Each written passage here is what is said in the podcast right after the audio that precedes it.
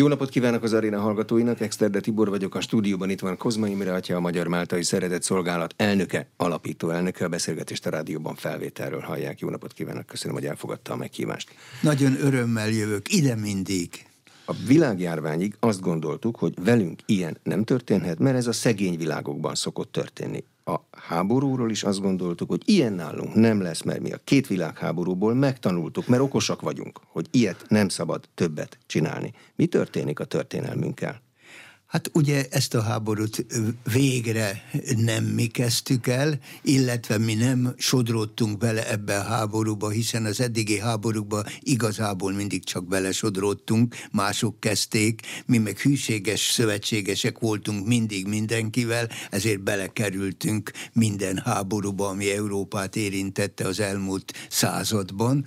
Tehát ilyen értelemben a Covid után amely az igazi támadás volt az életünk ellen. Én nagyobb támadásnak tartom, mint, mint a háborút. Ez egy, ez egy másfajta, másfajta harc volt, és másféleképpen védek, kellett védekezni is, és másféleképpen győztünk is a Covid-dal kapcsolatosan. Legyőztük véleményem szerint, nem biztos, hogy a betegséget, de mindazokat, amiket fölvetett, a felszínre hozott ez a világjárvány, ez úgy hiszem, hogy olyan energiákat szabadított fel bennünk, amely energiák elegendők voltak arra, hogy az ember ebben a kiszolgáltatott helyzetben visszanyerje az emberi arcát, visszanyerje az emberi gondolkodását.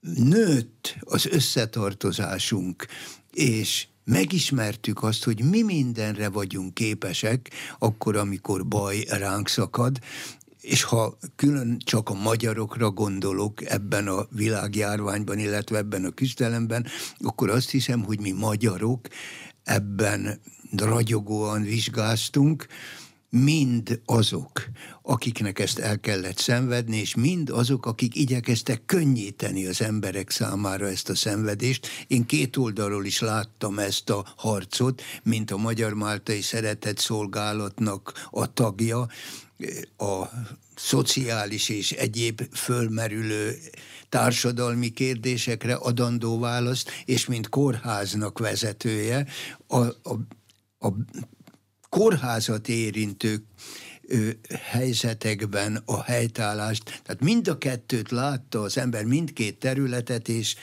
és véleményem szerint ragyogóan vizsgáztunk, és ami a háborúval, a szomszédságunkban folyó háborúval kapcsolatos, mint nemzet szintén ragyogóan vizsgáztunk véleményem szerint, abban az értelemben mindenek előtt, hogy egy olyan irányítást kapott a nemzetünk, hogy ez nem a mi háborunk.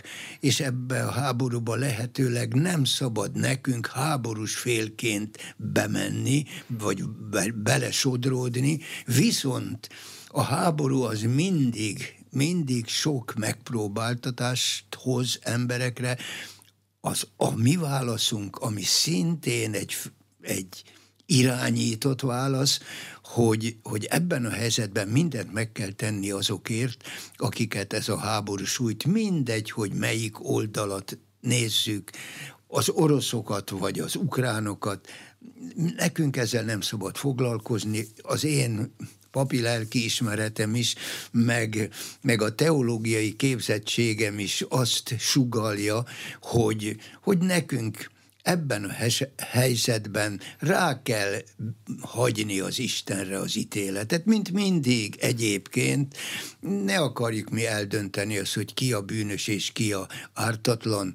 Itt nekünk egy feladatunk van, amit a magyar magyar nép is átvett magáévá tett, legnagyobb, legnagyobb karitatív megnyilatkozásunk az utóbbi időket tekintve az, ahogy mi szerepet vállalunk, részt veszünk az embereknek a, a, a segítésében.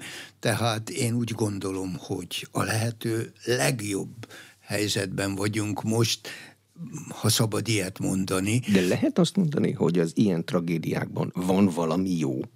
Én biztos vagyok benne, hogy Isten szeretőknek minden a javára válik. Ez is.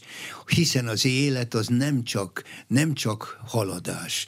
Az életben vannak térdre rogyások is, az életben vannak elesések is, tehát, tehát valamiképpen az ember józanodhat is, hiszen én sokat gondolkodok ezen, hogy ez az Isten nélküli világ egy sajátos gondolkodásmódot is kialakított, az ember, mintha Istennek gondolná magát, mintha, mintha minden gond, baj fölé tudna kerekedni, mindent meg tudna oldani. Ezt még a kórházban is látom, amikor jönnek emberek, egészen más a hozzáállásuk a, a saját bajukhoz, és a bajukra, bajukra keresett megoldások esetében a hitetlen emberek szinte követelőzően jelentkeznek, hogy nekik bajuk van, és tessék megoldani,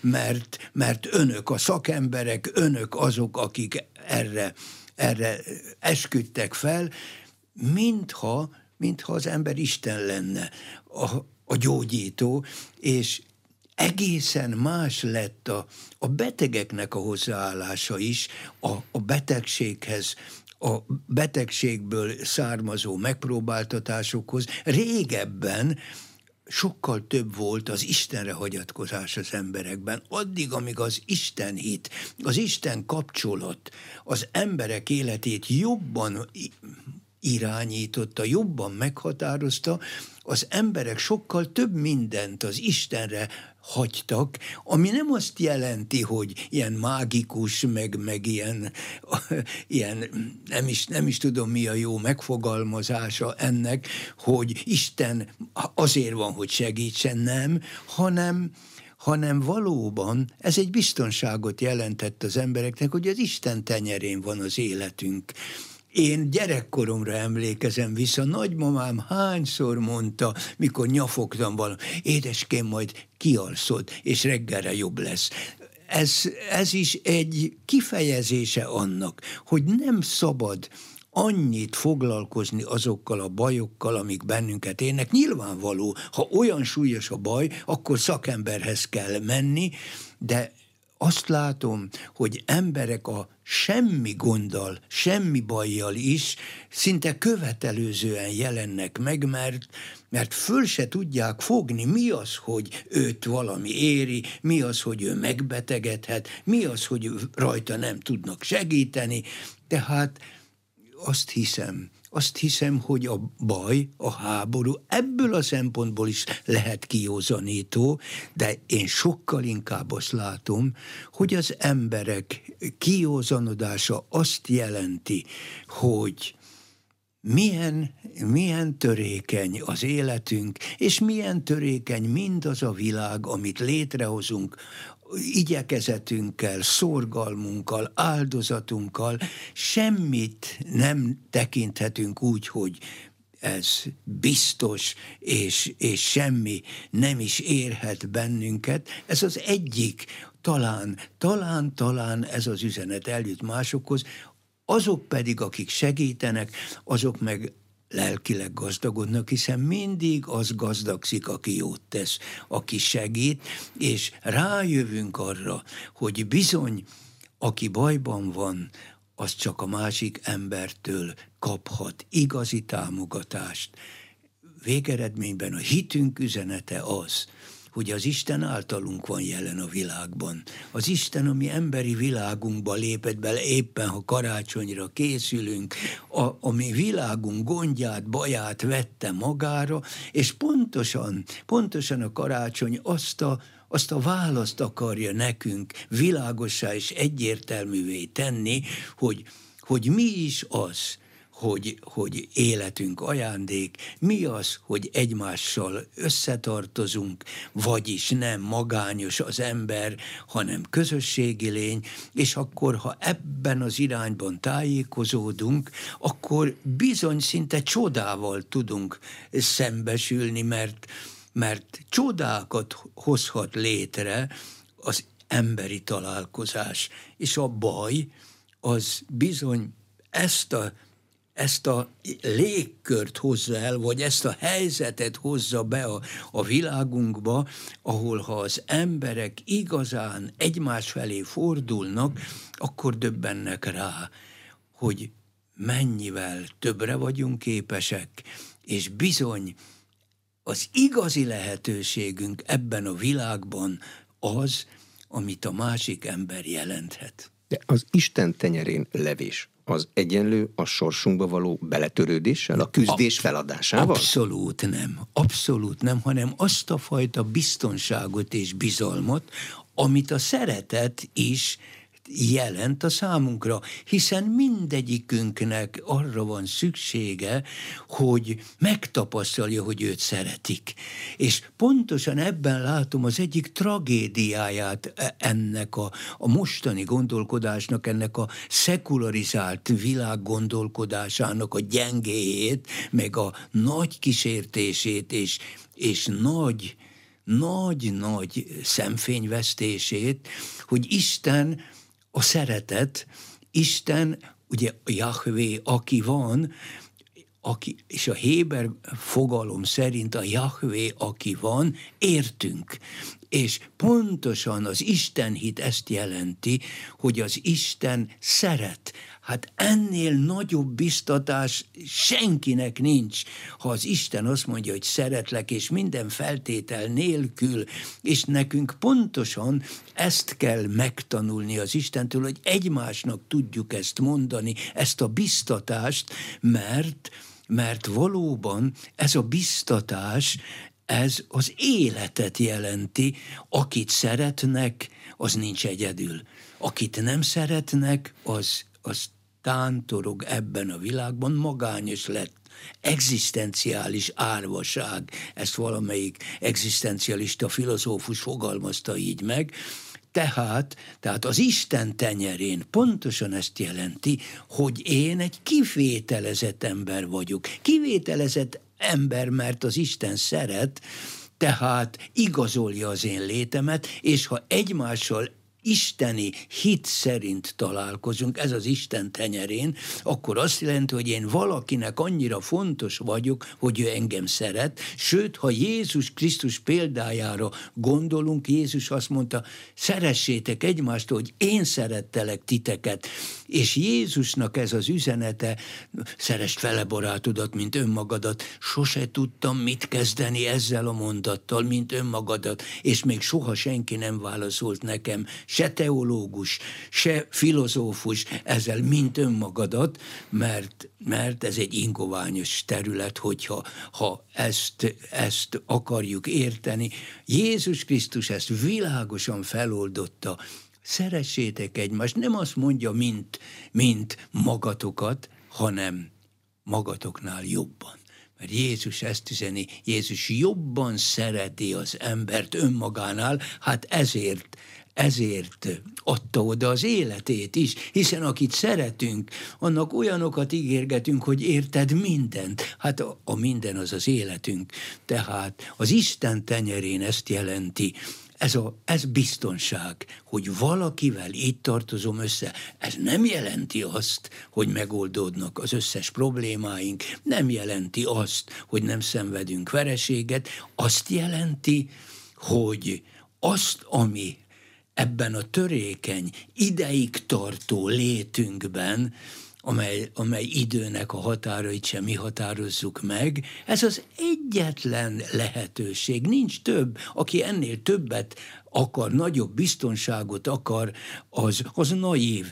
Éppen most egy nagyon kedves Németországban élő barátom halt meg, 56-os menekült, és egy nagy biztosító társaságnak lett a vezetője. Hát ennek az embernek minden biztosítása megvolt, és mégis a legszánalmasabb emberként halt meg, mert hiába volt a biztosítás. Még a fő-fő-fő-fő igazgató úrnak sem tudták biztosítani azt, amire szüksége volt az élete utolsó szakaszában, ez most németországi probléma is, egyrészt társadalmi probléma is, meg emberi probléma is. Biztosíthatom én magamat különböző kötvényekkel, vagy szerződésekkel, de lesz-e ember, aki odaáll akkor, amikor, amikor már semmi másra nincs szükségem, csak arra, hogy ott legyen egy ember. És ez, ez a életünk végén az igazi életbiztosítás. Aztán az ember jó esetben, jó esetben az Isten örök szeretetébe hullik, és, és ebben áll az életünk folytatás, ugye ez is, hogy mi a örök világosság, örök élet, stb. Édesanyám síremlékére ezért írattam, mert, mert ezt se tudjuk elképzelni, mi az, hogy örök szeretet, örök világosság. Különböző fantázia képeink lehetnek, de erről még Jézus se beszélt, és és ezért írtam édesanyám sírkövére, ad az Isten otthont önmagában. És az én számomra, én számomra ez az örök szeretet, és valamiképpen ezt elővételezzük a mindennapjainkban. Ad az ember otthont a másiknak, hiszen egymás életét, egymás tenyerébe tette az Isten az életünket, egymásra bízta Isten az életünket, ennyi. Hogy lehet elválasztani az ember fejében a karácsonyt, ami az egyik legfontosabb ünnepünk, attól, hogy mindenhol válság van körülöttünk? Hát nagyon nehéz elválasztani. Pontosan, pontosan egyetlen lehetőség van, hogy próbáljuk megértetni az emberekkel ennek az ünnepnek az üzenetét. Különösen nekünk magyaroknak ez egy sajátos helyzet, egyáltalán Európának sajátos helyzet, hogy hogy, hogy adventez.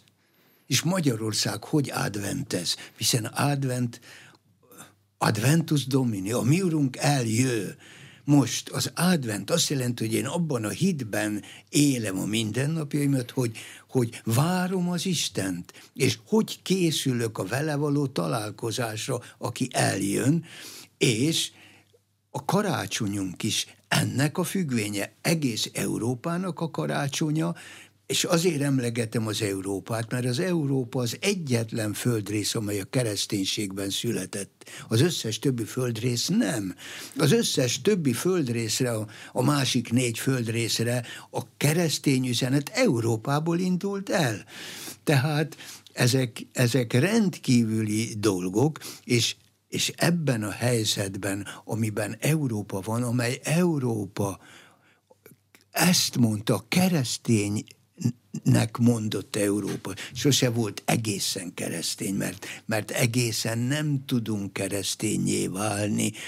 Vágyainkban igen, és és nyilvánvaló tetteinkkel különböző, különböző ö, cselekedeteink révén egyre, egyre több valósulhat meg ebből az újból, ebből az új életből, a kiút a sötétségből, mert igazából, igazából a sötétségből kell világosságra jutni, vagy azt a fényt kell fölismerni, ami a sötétségben világít. Persze, mindjárt visszamegyek a kérdésre, ugye a fény rendkívül fontos, új világosság támad, és Jézus maga is mondja, én vagyok a világ világossága.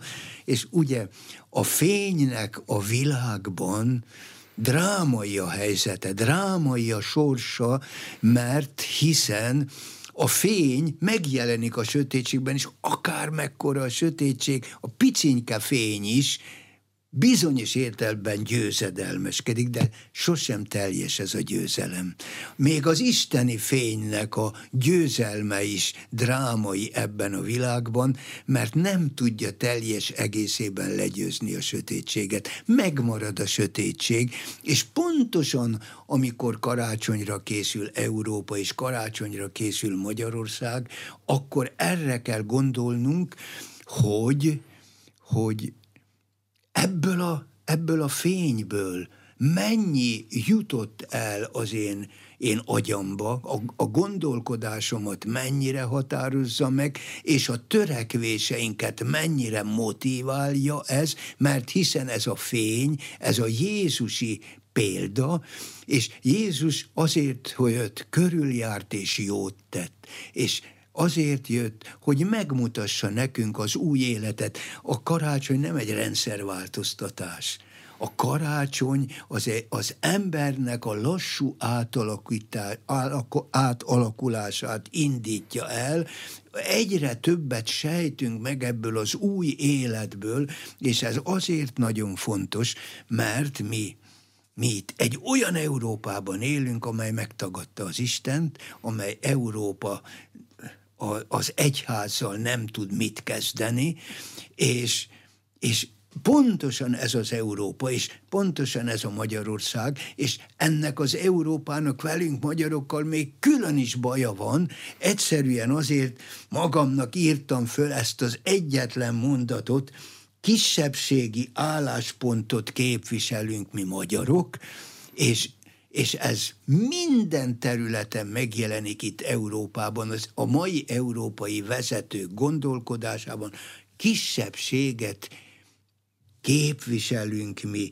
kisebbségi álláspontot képviselünk mi magyarok, és mi ez a kisebbségi álláspont ma Európában és Magyarországon?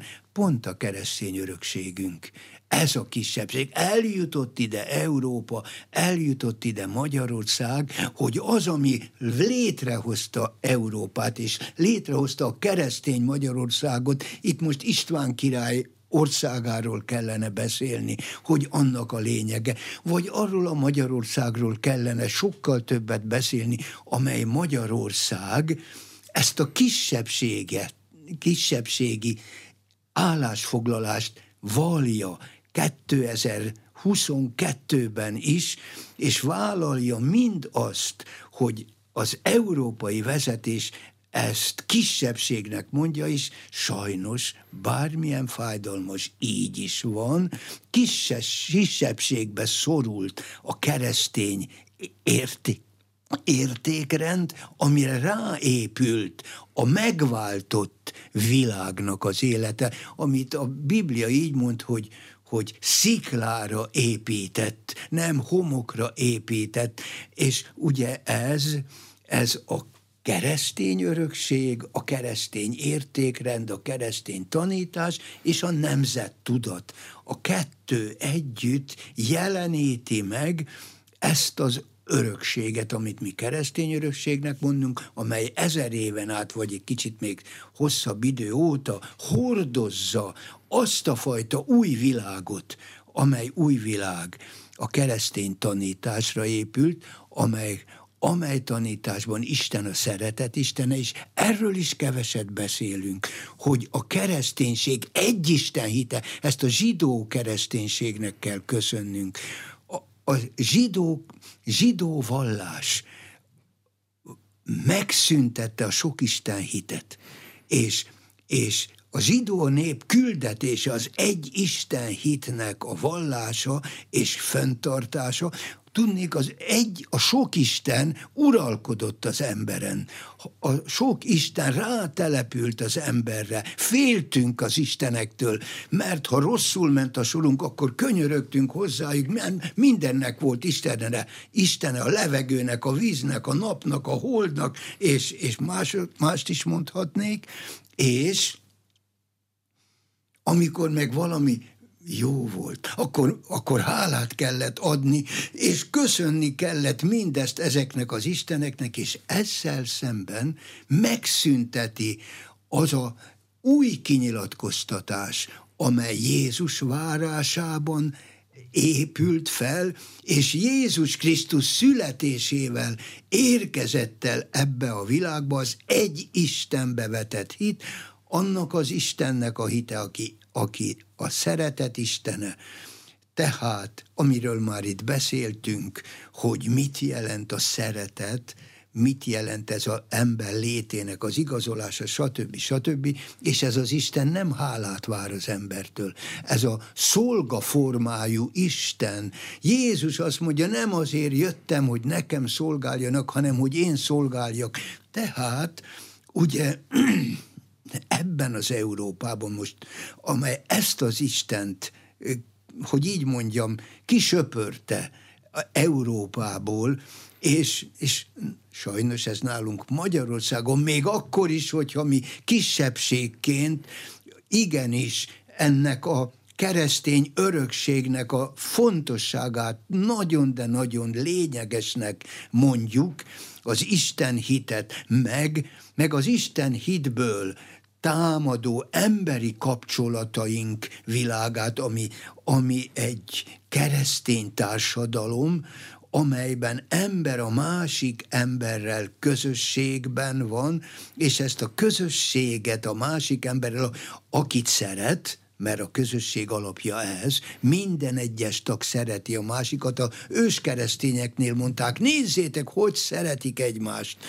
És az, az, hogy szeretjük egymást, az, az nem szó, hiszen a hit cselekedetek nélkül halott, hanem ez, hogy szeretik egymást, ez azt jelentette, hogy ezt a szeretetet, az egymással való kapcsolatot, közösséget igazolja az áldozatkészségünk. Annyit ér a szavunk a szeretettel kapcsolatosan, amennyi áldozatot hozunk egymásért. Az, ez nem szó kérdése, ez tetteknek a világa, és és az egyház lenne az a közösség, amely ezt a Isten országát jelenti ebben a világban, amely ezt, a, ezt az új gondolkodást jeleníti meg ebben a világban, ezt az új közösséget, új kapcsolatot, amelyben, amelyben egymást szeretjük, és a javát akarjuk, és nem pedig a magunk kutyát járjuk, és, és ez a kapcsolat ereje a mi áldozatkészségünkben van, ha igazán szeretjük egymást, akit szeretünk, hát azért örömmel hozunk áldozatot is, sőt, ha igazán szeretjük, még, még kívánjuk is azt, hogy minél nagyobb áldozatokkal tudjuk ezt kifejezni, megmutatni. Tehát, tehát erről van szó, és akkor ez az Európa e, mindezzel szemben egy szekularizált világot jelenít meg, Isten nélkülit, egyház elleneset, és akkor, akkor hogy adventez, és hogy karácsonyoz, mindezeknek a üzeneteknek a híján, ez, ez mind csak egy eszme, egy idea. A kereszténység nem filozófia, a kereszténység Krisztus követés, a Krisztusi élet példának a megjelenítése az egyéni életünkben és a közösségi életünkben. Tehát most még adventben erre kell gondolni, hogy igenis ezt a fajta életet akarjuk beengedni az életünkbe, az egyéni életünkbe és a közösségi életünket ezáltal akarjuk megteremteni, és karácsonykor ennek örülünk, hogy hogy igenis, itt van a minta, Isten értünk emberré lett, és, és a tanításával és a példájával megmutatja, hogy, hogy az életnek a lényege ebben foglaltatik össze, Jézus, Jézus emberré lesz azért, hogy ez az új gondolkodás, ez az új világ, amit elérkezett hozzátok az Isten országa, ezzel a mondattal fejezi ki Jézus, és ennek egy feltétele van, át kell állítani az agyunkat, és, és ezek szerint, az értékek szerint gondolkodni, és irányítani életünket, egyén életünket, kapcsolatainkat, és ezzel szemben az, amit ma eszményképként állítanak elénk, vagy nem is tudom eszmény, nem biztos, hanem követelményként, hogy, hogy éld az életedet, individualizmus, sütökest a pecsenyédet, bocsánat, hogy ebbe, ebbe az emelkedett gondolatsorba ezt a primitív képet beengedtem, az élet, az, az arról szól, amiről eddig próbáltam egy-két szóval kifejezni a keresztény üzenet lényegét is, a keresztény adventnek, meg a keresztény karácsonynak az üzenetét. De ha elkezdjük követni Jézus példáját, akkor hamar oda jutunk, hogy nekünk jót kell tenni, még azokkal is, akik velünk rosszat tesznek. Ez egy zötyögős út. Na Ez jó, nehéz. hát eb, na most akkor ha háborúról is beszéltünk, akkor itt van az igazi válasz. Jézus mit mond? Békességet hagyok rátok. Az én békémet adom nektek. Na most itt jön megint az, hogy, hogy, hogy erről a békéről nem úgy kell gondolkodni, mint ahogy mi emberek szoktunk. Hát én még fiatal papkoromban békepapi mozgalomnak a, az elszenvedője voltam, csak kívülről soha nem kapcsolódtam ebbe bele, akkor, amikor a békepapi mozgalom megalapítójának a templomába kerültem, Horváth Rihárd volt, és amikor bemutatkozó látogatásra mentem hozzá, akkor azt mondta, hát ugye én akkor már túl voltam egy-két pofonon, hiszen kirúgtak az egyetemről, nem engedtek felsőbbfokú végzettséghez jutni, mert államérdekkel ellenkezett, stb. Hát én kívül maradtam, de lelkileg is kívül maradtam, és a, amikor oda kerültem, ez az, ez az ember azt mondta, nagy ember csinálok belőled, ha belépsz a mozgalomba. És én akkor annyit mondtam, mi, a, azonnal így válaszoltam, én ebbe a mozgalomban nem óhajtok belépni, mert egy pap vagy a békéért, a Krisztusi békéért tevékenykedik, vagy, vagy ne is beszéljen békéről. Mi az, hogy békeharc? Hogy lehet harccal békét teremteni? Maximum háborút lehet megállítani, és lehet békeszerződést kötni, ami addig tart, amíg valaki meg nem szegi megint. Krisztus békéje egész más. Tehát e, ez, ezt a üzenetet kellene, kellene magunkévá tenni, ami miniszterelnökünk, amikor a háborúval kapcsolatosan megnyilatkozott, akkor mondta ezt a nagyon fontos, fontos üzenetet, hogy mi ebbe a háborúban nem óhajtunk belekeveredni, de mindent megteszünk a bajba jutottakért.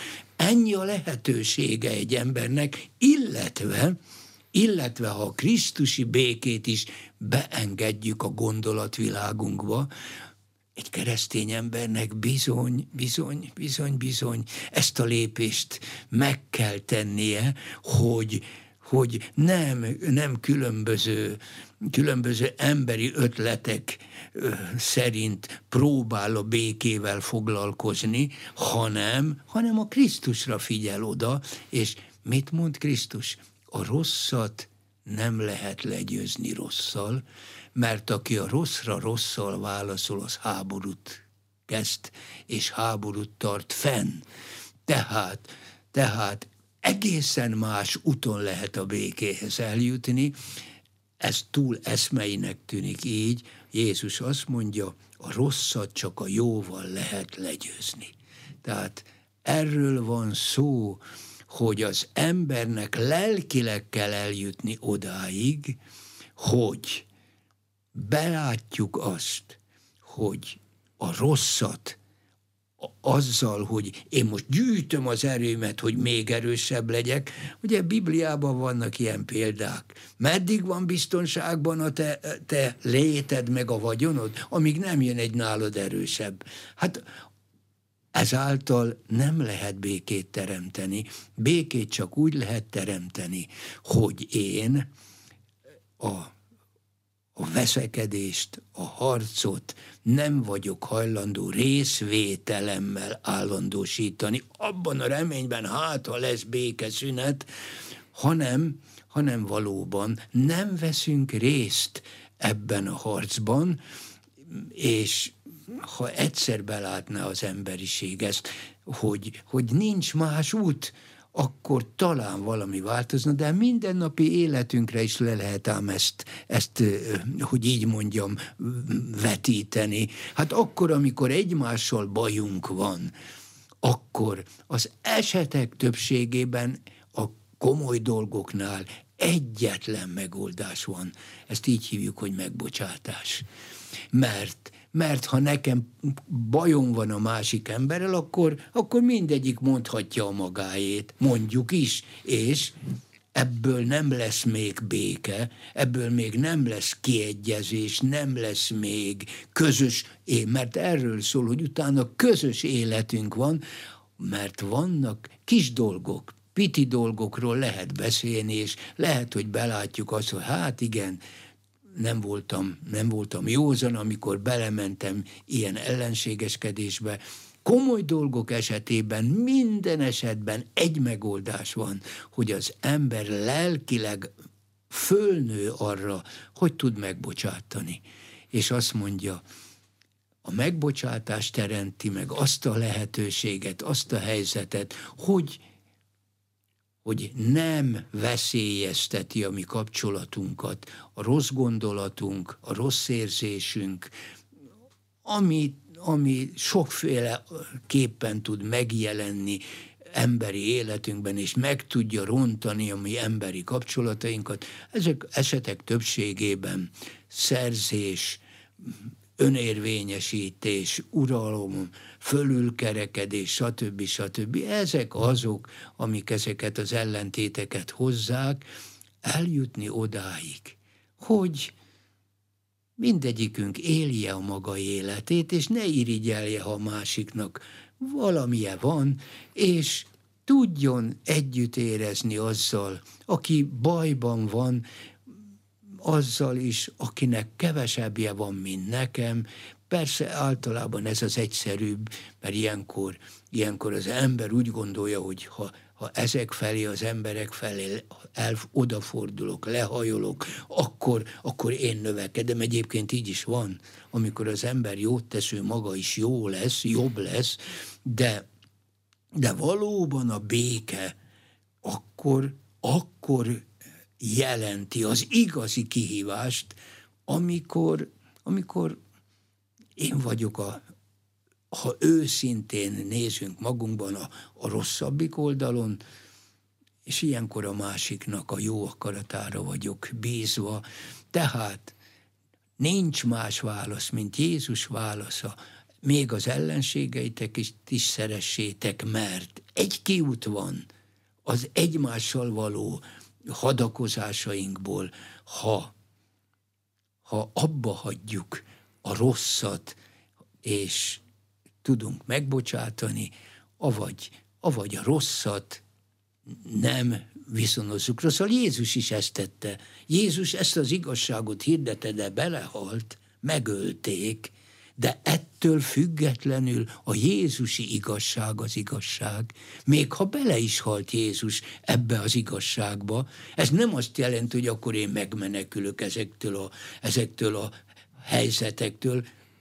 Én, én abba belehalhatok, de amikor amikor az ember eljut odáig, inkább meghalok, mint hogy rosszat tegyek a másiknak, akkor ez azt jelenti, hogy győzött az igazság. Igaz, hogy az én vérem által, hát itt van a vértanuknak a nagysága.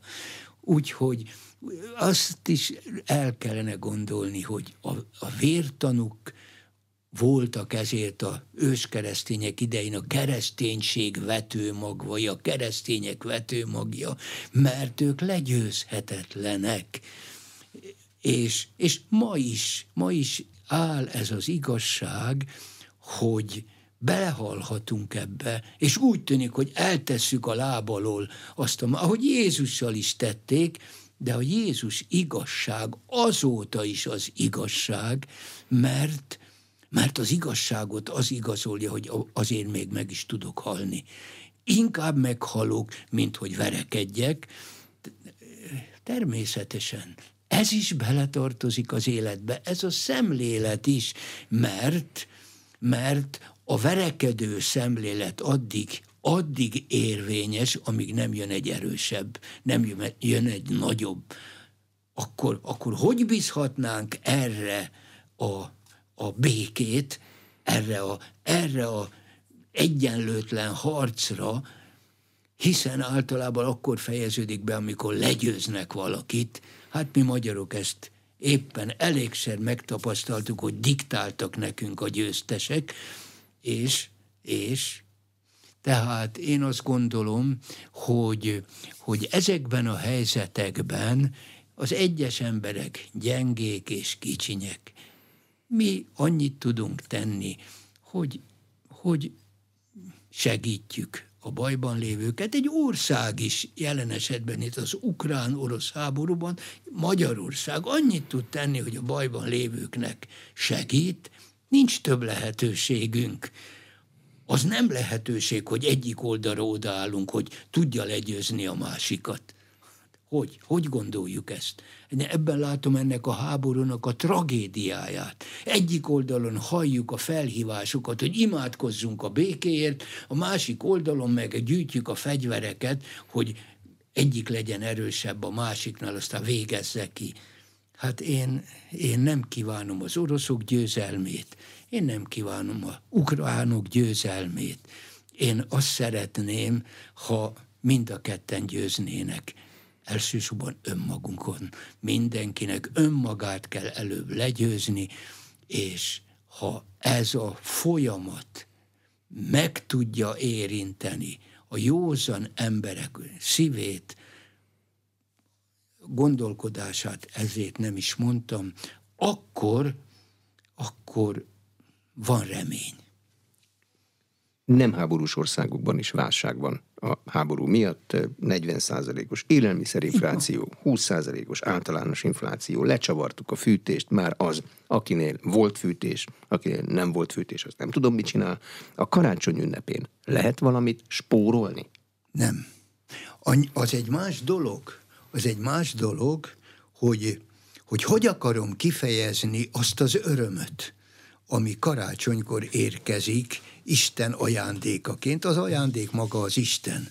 Nyilvánvaló az az Isten, akiről eddig, eddig itt beszéltünk, és az az Isten, aki mindenkit szeret. Minden embert, az ellenségemet is szereti. Ez nehéz földolgozni. Miért szereti az ellenségemet, akit az, én gyűlölök? Azért, mert ő is ember. Hát az Isten őt nem gyűlöli. Azért, mert én gyűlölöm, attól az Isten nem gyűlöli. Ugye ezeket, ilyeneket szoktunk mi buta módon emberek mondani, a barátom, a, a, a te barátod az én barátom, és a te ellenséged az én ellenségem. Hagyjuk abba ezeket a butaságokat. Hát, hát miért kellene nekem, nekem gyűlölni azt, akit te gyűlölsz? És, és miért kellene nekem ugyanúgy gondolkodni a másikról, akit éppen most szeretsz, hogy én is szeretem? Nem, nem, ezek, ezek messze vannak attól a gondolkodástól, amely józannak nevezhető. Tehát egyetlen, egyetlen dologra kellene gondolni, akkor is, ha nincs háború karácsonykor. Hát éppen most nem olyan régen a volt válogatott focistákkal találkoztam, minden évben ez karácsony előtt me- meg történik, Jakab János szervezi ezeket a ezeket a találkozókat, és ezeken én is mindig ott vagyok, és kis aján, mindegyik kapott egy ilyen könyvet az üzenettel együtt, és, és ennek, ennek mi a lényege? Ez a döntő. És ott elhangzanak szavak, most is, most is az egyik ember, aki, aki ott volt, hát arról beszélt, hogy azok a gyerekkori karácsonyok, amikor szegények voltunk, én is visszaemlékezem a más, második világháború utáni karácsonyokra. Hát én nem is tudom, hogy kaptam-e valaha ajándékot. Viszont éltem egy boldog családban. Viszont, viszont éltem egy szerető családi közösségbe, és karácsonykor ezt köszöntük meg, hogy mi vagyunk egymásnak, és összetartozunk, és szeretjük egymást. Aztán, aztán ha van mód, akkor, akkor valamit adunk neki, annak a másiknak, mert mert ilyen gyengék vagyunk mi emberek, hogy eszközökre van szükségünk ahhoz, hogy elhiggye az a másik, hogy én szeretem. Hát itt jön az, amiről áldozat. Természetesen, de, de el kellene oda jutni, hogy, hogy áldozat nélkül is megérti az a másik ember, hogy de jó, hogy, de jó, hogy összetartozunk, nem akarunk egymásnak rosszat, csak jót akarunk. Hát mit, mit akarunk ennél nagyobb ajándékot? Hát ezt jelenti a karácsony. Isten ezt hozta ide el, következésképpen sokkal, de sokkal egyszerűbben kellene ezeket a nagy ünnepeket ünnepelni, a lényeget kellene ezeken, az, ezeken a nagy eseményeken megjeleníteni, az ajándékok eszközök. Az ajándékokat hívjuk segítségül, hogy elhitessük azzal a másikkal, hogy, hogy látod, én még, még ajándékot is vettem neked. Hát Áldozatot mennyire, hoztam. Mennyire, Pénzemet igen, költöttem. Mennyire szeretlek, és gondoljunk vissza a gyerekekre most is elhalmozzák, ahol lehet a gyerekeket ajándékkal, és örül a gyereknek, aztán másnap már félredobja. Mert, mert már egy, megint egy másik tetszene neki. És ebből látszik az, hogy ezekkel nem lehet megvásárolni az emberi kapcsolatokat. Ezeknek örülünk, és, és ha elkezdünk gondolkodni, akkor rájövünk arra, hogy nem az a döntő, amit adott, hanem az a döntő, ahogy, ahogy velem kapcsolatban van, ahogy, ahogy vele összetartozom, és kész. Tehát tehát leegyszerűsíteni emberi kapcsolatainkat a lényegre. Hát persze ez azt jelenti, hogy nem hazudozunk egymásnak, nem ígérünk szeretetet, aztán közben ki akarjuk használni a másikat, stb. stb. Hát emberi kapcsolataink csődje, hogy szeretetet ígérünk egymásnak, aztán á, bocsánat, becsapjuk egymást.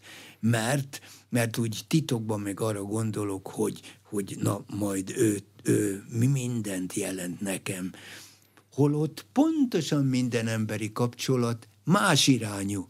Minden emberi kapcsolat lényege belőle indul ki. És ez minden emberre igaz. Azon dől el minden emberi kapcsolat, hogy én hogy gondolkodom rólad, és a másik hogy gondolkodik rólam.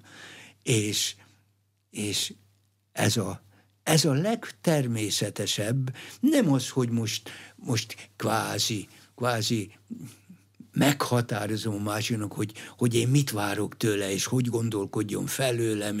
Na, mindenki úgy gondolkodik, ahogy akar.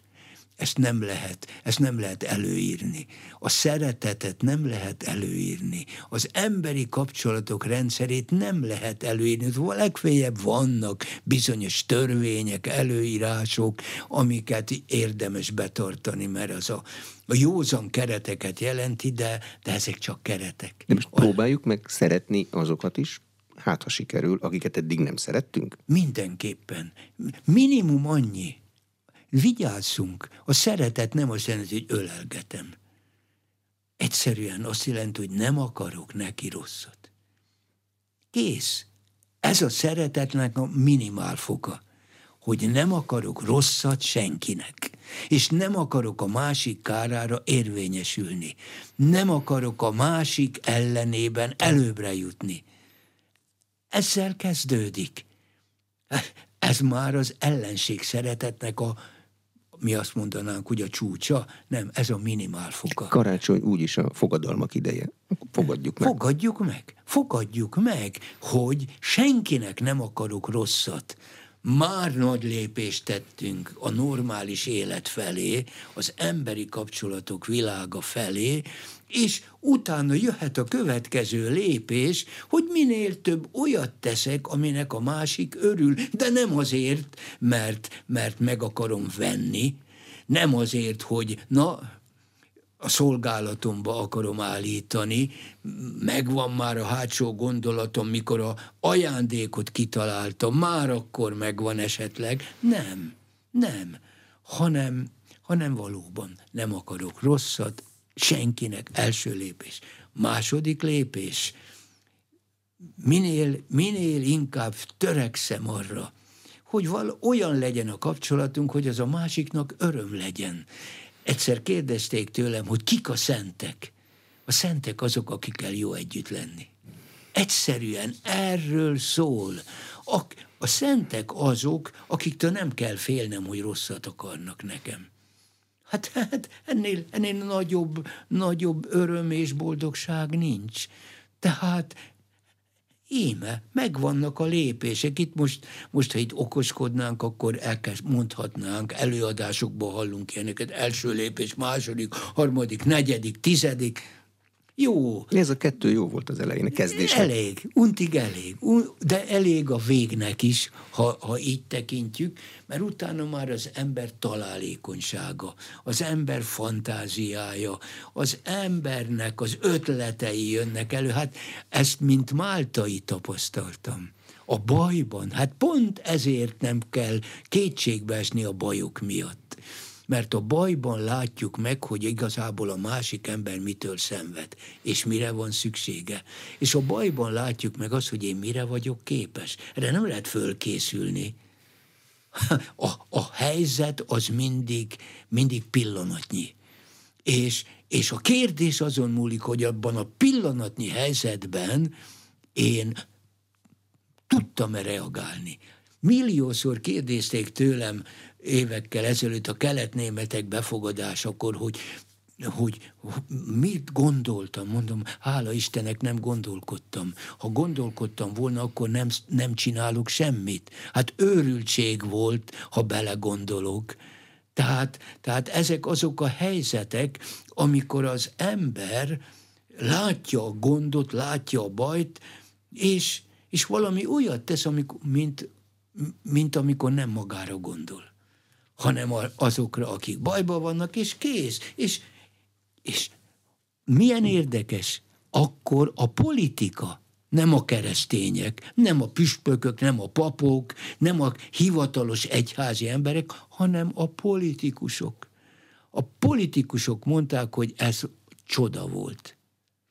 A csoda pedig isteni keresztény fogalom, vagy vallási fogalom.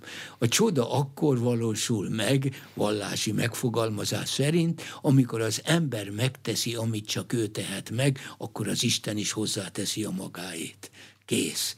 Erről, erről szól minden. Most ha mindig minden tövéről végig, végig akarunk gondolni, akkor semmit se csinálunk és, és végeredményben ugye ez ábrándozás az élet megrontója. Hát igen, és el, elkezd, elkezdjünk mindennel, összes tényezőt csokorba szedjük, aztán utána elmegyünk, hogy hát ez lehetetlen.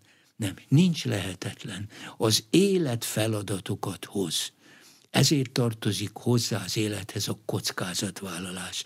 Nem vállalunk kockázatot, mert a piti életünket akarjuk biztosítani, és féltjük. Hát gondoljunk csak arra, itt van két autó összekoccan, és, és menekülnek el az emberek, nehogy valamelyiknek tanúskodni kellen, kelljen. Nem ártom bele magam semmibe. Bizony bele kell ártani magunkat a baj tengerébe. Bele kell merészkedni, hogy, hogy, hogy ott az ember, hát ezt a hajléktalanokkal kapcsolatban látom, általában az emberek elkerülik őket. És, és nekem az egyik hajléktalan mondta, micsoda csoda, mikor azt mondta, mikor valamit, alig kell nekem adni nekik valamit. Milyen érdekes. Nem, ne, tőlem nem kívánnak ilyeneket személy, személyesen. És az egyik mondta, Imre atya, nekem a legnagyobb ajándék, hogy nevemen szólít. Kész, kész közünk van egymáshoz. Az összes többi az, az, az ehhez képest nulla. Persze, hogy nyomorultnak adni kell enni, hogyha nincs neki, meg segíteni kell, így úgy, amúgy most ebben megint nem lehet belemenni, ez már szakma, de, de valóban Ezeknek az embereknek is arra, arra van szükségük, hogy, hogy valaki ne átnézzen rajta, ne elmenjen mellette, vagy dühösen nézzen oda, és már megint mit akar, már megint koldul, meg, meg effélék, hanem, hanem egyszerűen, egyszerűen az ember oda tud fordulni, és, és, és kiderül, hogy csak pont erre az odafordulásra van szükség, ez semmi többre. Köszönöm szépen. Az elmúlt egy órában Kozói Mire atya, a Magyar Máltai Szeretett Szolgálat elnöke volt az aréna vendége. A műsor elkészítésében Módos Márton főszerkesztő vett részt. A beszélgetést a rádióban most felvételről hallották, és az infostart.hu oldalon is figyelemmel kíséredik. Köszönöm a figyelmet, Exterde Tibor vagyok.